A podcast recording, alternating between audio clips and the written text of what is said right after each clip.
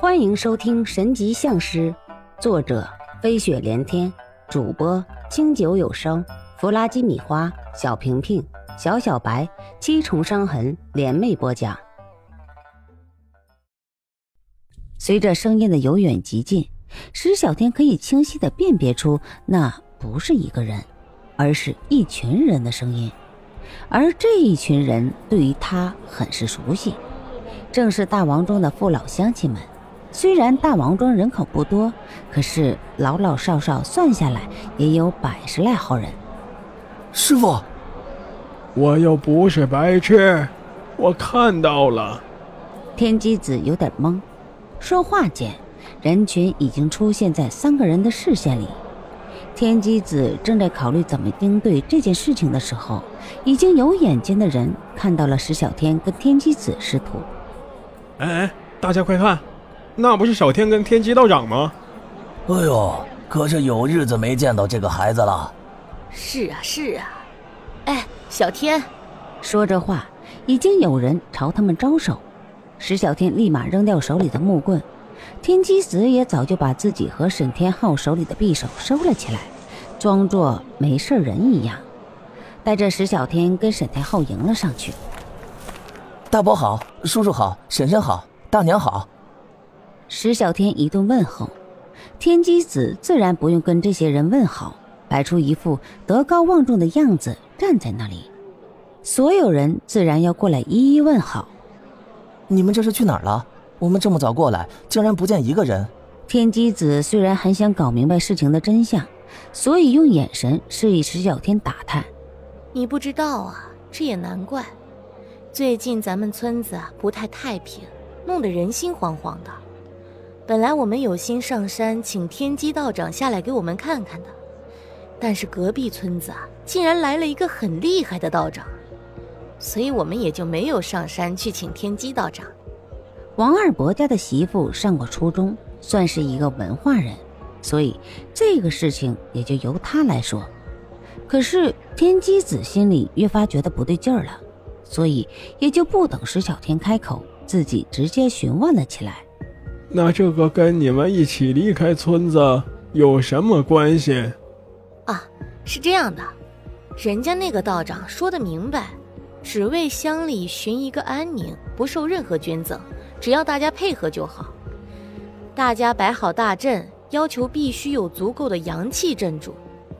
白天啊还好说，但是夜里就没有那么重的阳气了，所以。那位道长要我们两个村子的人在他摆的那个大阵边上要坐镇才行。你是说，他把你们都召集过去，让你们过去给他的阵增加阳气？那你能给我说说那个阵吗？天机子虽然不敢说是绝顶高手，但是也绝对不是无能之辈。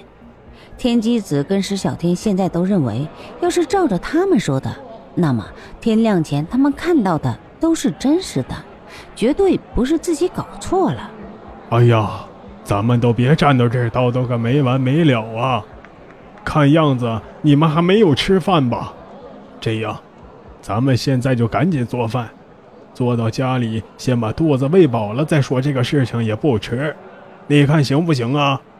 王二伯倒是一个实在人，赶紧招呼大家。于是，在众人的簇拥下，一众人都奔着王二伯家走去。这乡下人总是会有好多话题聊。王二伯怎么算也是国家领导干部，虽然小了点但是绝对的实权派。这点事情都安排不好，那还干什么干部？即使天机子跟石小天多次把话题引到那驱邪大阵上，但是他们都是很巧妙的避开了。说是要吃饭聊，饭菜基本上没等多少时间，很快就好了。几个人这一上桌，顿时一愣：“好家伙，看这意思，一大早上的就要开喝呀！”桌子上满满当当的摆了一桌子的菜，还放了一瓶本地产的高度酒。再一看旁边，饭桌旁还有同样的白酒四五瓶，看来这是要开战了。天机子虽然不是不喝酒，但是关键时候他可没有兴致在这里喝酒。沈天浩更是担心刘颖倩，虽然一个人一个心思，但是这已经上了桌子，人家主家都没有嫌麻烦，自己倒是在这里嫌弃这嫌弃那，反而显得很是不懂礼数。所以三个人相视一笑，只好客随主便。酒桌上，大家谈得很是高兴。五瓶白酒下去，天机子跟石小天倒是没怎么样，其他几个已经都开始有点大舌头了。这个时候正好是问话的好时候，所以依旧是石小天开口：“二伯，到底那个法事是怎么一回事啊？有那么厉害？我很是好奇啊，你能给我讲讲吗？”“这有什么难得？不用你二伯，我跟你说。”石小天一开口。旁边的王二伯的弟弟先插话了，在喝了将近一斤白酒的情况下，把法事到底是怎么一回事，还有那个道长如何了得，添油加醋的说了一遍，说的另外几个人只点头，更有甚者还加上几句补充。虽然不尽事实，但是石小天师徒已经大概的听出了点门道。一顿饭吃了大概一上午。王二伯本来打算中午接着喝的，但是几个人实在是顶不住了。天机子跟石小天也是一再的坚持，所以只好作罢。石小天从王二伯家驾着沈天浩出来的时候，已经是大概十点多了。虽然沈天浩一直说自己没有喝多，但是走路有点幅度过大。师傅，你怎么看？石小天依旧是小徒弟的样子。这不是他的原因，实在是天机子不喜欢比较强势的徒弟，所以每一次石小天都是先问天机子，再做决定。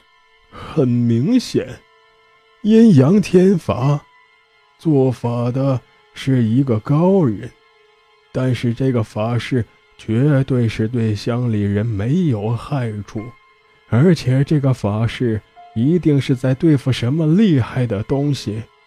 不然不会需要几百号人为法事输入阳气，但是他们跟咱们早上看到的是不是一伙人，就不好说了。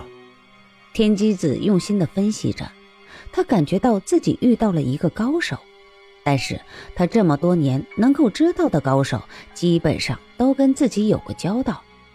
至于这个人是谁？在王二伯家那几个人喝酒的人集体拼凑下，也想不起是谁来。全真、武当、茅山、龙虎山，还有青城的高人，天机子都想了一遍。但是按照天机子的说法，这种规模的法事，新出道的小家伙们不可能会，也没有人会。师傅，那我们要不去隔壁村看看到底是怎么一回事？你傻，可别带着我跟你一起傻。人家要是高人，这种本事会留下线索给你们偷学吗？再说了，你二伯不是说了吗？人家天一刚亮就撤了，是他们目送人家走了。你去了，连点屁都闻不到了。哎，不对。他们是天快亮的时候走的，那就是说，跟咱们发现那些人的时间正好差不多。那就是说，声东击西。师徒二人同时说出了他们的想法。刚才喝酒的时候本该就想到的，但是受到酒精的影响，脑子总归是慢了半拍。师傅，那也就是说。真正他们要做的事情还是在这里，他们大张旗鼓的做这些事情，只是为了把村民都弄走。那他们想要制造一个无人的真空环境，为的是什么呢？到底是什么事情需要他们这样做呢？看来他们要做的事情很是怕人知道，并且还会造成很大的动静。石小天一边分析一边思考着下一步该怎么做。沈天浩倒是很安静。因为他现在可是求别人办事情，所以不好插嘴。看天机子的样子，石小天说的话一句都没有听进去，原因很简单，天机子现在连眼球都不带动一下的，说明他在想别的事情。师傅，您在想什么呢？本集播放完毕，欢迎继续收听，点赞、评论、订阅、分享。